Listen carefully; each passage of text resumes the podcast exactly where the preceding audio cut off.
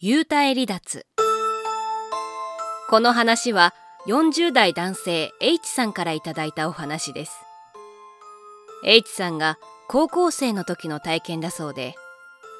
ある日深夜眠りについていた H さんはふと目を覚ましました。変な時間に目が覚めてしまったなぁと思い今は何時かと時計を確認しようと辺りを見回してみました。そしてなぜか自分がベッドの脇に立っていることに気づきました。あれなんで立ってるんだ？と不意に後ろを振り向いてみると自分がベッドに寝ていました。そう幽体離脱でした。H さん最初は戸惑いましたがもともと好奇心が強い性格だったためすぐにこの状況に慣れて楽しみ始めました。幽体離脱なのでもちろん体は霊体なため壁をすり抜けられたり空を飛んでいろんなところに行くことができました。さらに楽しくなってしまった H さんは気がつくと知らない町に来ていました。当時北関東のとある町に住んでいた H さん。その見慣れた町ではなく全く知らない町に来ていたため H さんは焦りました。さらに深夜であるにもかかわらず辺りは昼間のように明るく人がちらほら歩いているのが目に入りました。H さんは混乱しながらも通りを歩いている人に聞いてみようとしました。しかし声かける人すべてに無視され素通りされてしまったそうです。それもそのはず。H さんは幽体離脱した霊体。いわゆる魂の存在になっているため誰も気づかなかったのです。さらに焦った H さん。この時ここはどこなのか家に帰れるのだろうかという疑問ではなく誰か自分に気づいてくれという思いに支配されていたそうです。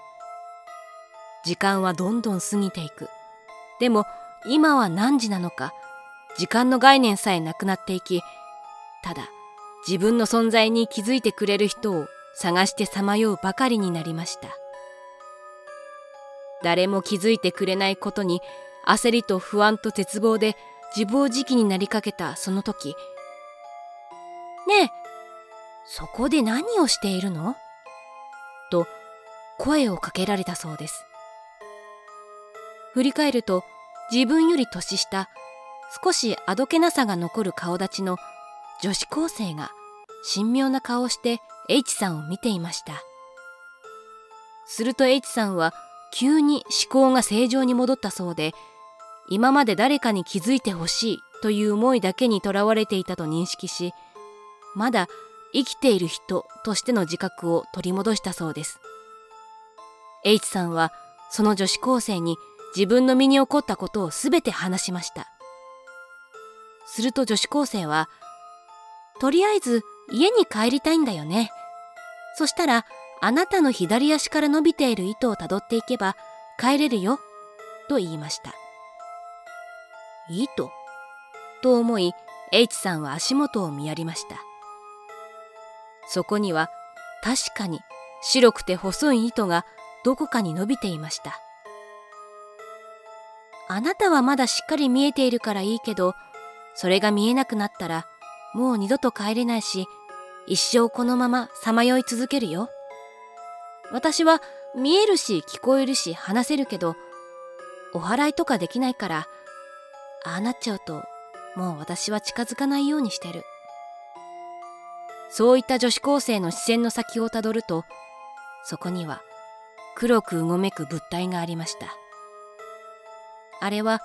帰り道がわからなくなってさまよい続けた人の慣れの果て。あなたみたいに誰かに気づいてほしいって思いにとらわれた人たちが合体するとああなっちゃう。私が気づいたからあなたはラッキーだったね。と言うと女子高生はカバンを背負い直し歩き出しました。ありがとうとお礼を伝えると絶対にその糸から目を離しちゃダメだよ。じゃあねバイバイ。と言って通りを歩いて行ってしまいました。H さんは女子高生に言われた通り自分の左足から伸びている糸から目を離さずそれをたどりました。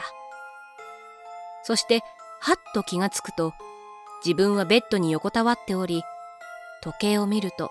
朝6時になっていました。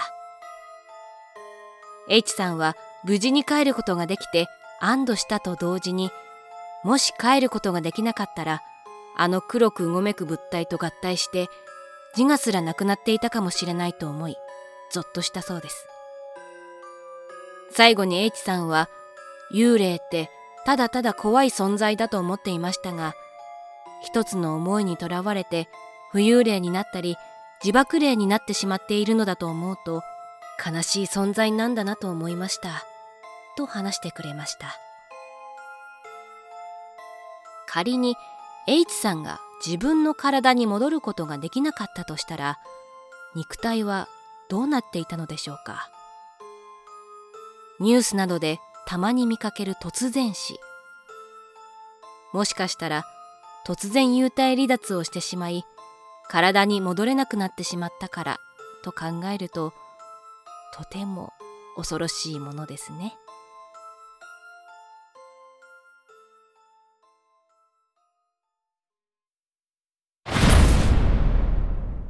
金縛りの正体。これは K さんという20代女性からいただいたお話です。K さんは現在一人暮らし。趣味は配信サイトで怪談や心霊スポット動画を見ることだそうで K さんご自身も心霊スポットに行くなどかなりの心霊好き。太陽の日差しが肌に刺さるようになってきた7月。K さんは同じく心霊好きの友人たちと共にとある心霊スポットに訪れました。そこは昔ホテルだったとされる巨大な廃墟で当時使われていたであろう宿泊客名簿や布団などが生々しく残っている場所でした。K さんたちはこれは何か映るかもしれないとカメラを回しながら内部を巡りました。1階2階と回っていき4階にたどり着いた時です。客室が続く廊下の一番奥の部屋あたりからガタガタガタっと大きな音がしました。あまりにも大きな音だったため幽霊ではなくこの廃墟に住み着いているいわゆるホームレスの人かと思い慎重に近づきました。一応声かけをし反応がなかったため K さんたちは緊張しながらゆっくりその部屋の扉を押し開けてみました。しかしそこには誰もおらず壁が崩れ床が腐りきって底が抜けそうな部屋となっていました。K さんたちは安堵と同時にがっかりしてあの大きな音は壁か何かが崩れた音だろうと判断しその部屋を後にしました。階段に向かっている途中 K さんは奥の部屋から男性の声を聞きました。その声は苦しそうにうめいているような感じだったそうです。しかし K さんは友人たちの声の反響だろうと思いそのまま次の階へ向かいました。その後2時間ほど廃墟を巡りましたが収穫はなし。また何もなしじゃん。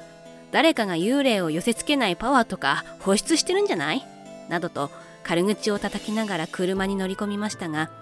K さんふとなぜかあの時の男性の声を思い出し友人たちに尋ねてみると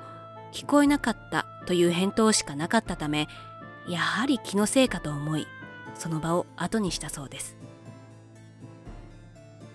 いつもであれば心霊スポットに行った後は K さんも友人たちも霊障や怪奇現象など特に何もなく過ごしていましたが今回は違ったそうです。心霊スポットから帰宅後毎晩金縛りになるようになったそうです。それも K さんだけ。友人たちは何の被害もなく普段と変わらずに過ごしているとのこと。最初は疲れが溜まってて金縛りになっているのかなと思っていた K さん。しかし日を追うごとに金縛りになっている時間が長くなっていきまた誰かが自分の足首を掴んでいる感覚がはっきりとわかるようになったそうです。その足首を掴んでいる何か。それをはっきりと自覚してからだんだんと上に這い上がってくるようになりました。足首膝太もも腰腹部胸肩。K さんは毎晩金縛りと睡眠不足から仕事に身が入らず体調不良で休みがちになってしまったそうです。そしてその日もまた体調が優れず休みをもらいベッドに横になっていると突然金縛りになりました。今までは夜中にしかならなかったのにまだ日の高い昼間から金縛りになったことで K さんは焦りました。体を動かそうとしてもピクリともせず外から聞こえてくる生活音や車の音などがいびつな音に聞こえ始め目を開けることもできません。ただ部屋に何かがいるという気配は感じられその気配が夜と同じく足首からだんだんと這い上がってくるのが分かったそうです。そしていつもであれば肩で止まるはずなのにその時は顔の横におそらく手を横についたような枕の沈みがあり顔の目の前至近距離で覗き込むような気配を感じたそうです。K さんは汗びっしょりに恐怖で震えていると耳元でこうささやかれたそうです。どうして無視したの？それを聞いた瞬間 K さんは心霊スポットに行った日のことを思い出しました。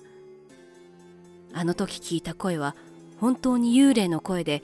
自分たちに気づいてほしかったのではないか。そう思った K さんは心の中で気づかなくてごめんなさいと必死に謝りました。するとすっと気配が消え金縛りも解けました。K さんは飛び起きると近くのお寺に駆け込み住職さんに事のあらましを全て伝えました。話を聞いた住職さんは理解を示してくださりその後ご供養をしてくださったそうです。その日以降金縛りもなくなり体調も回復して仕事にも復帰しいつもの生活に戻ることができました K さんは相変わらず階段や心霊スポット巡りをしておりあんな体験をしたのにやめようとは思わないのかと聞いてみるとむしろさらに興味が湧いて怖さというよりは幽霊をもっと理解してあげたいなと思うようになりましたと最後に話してくれました。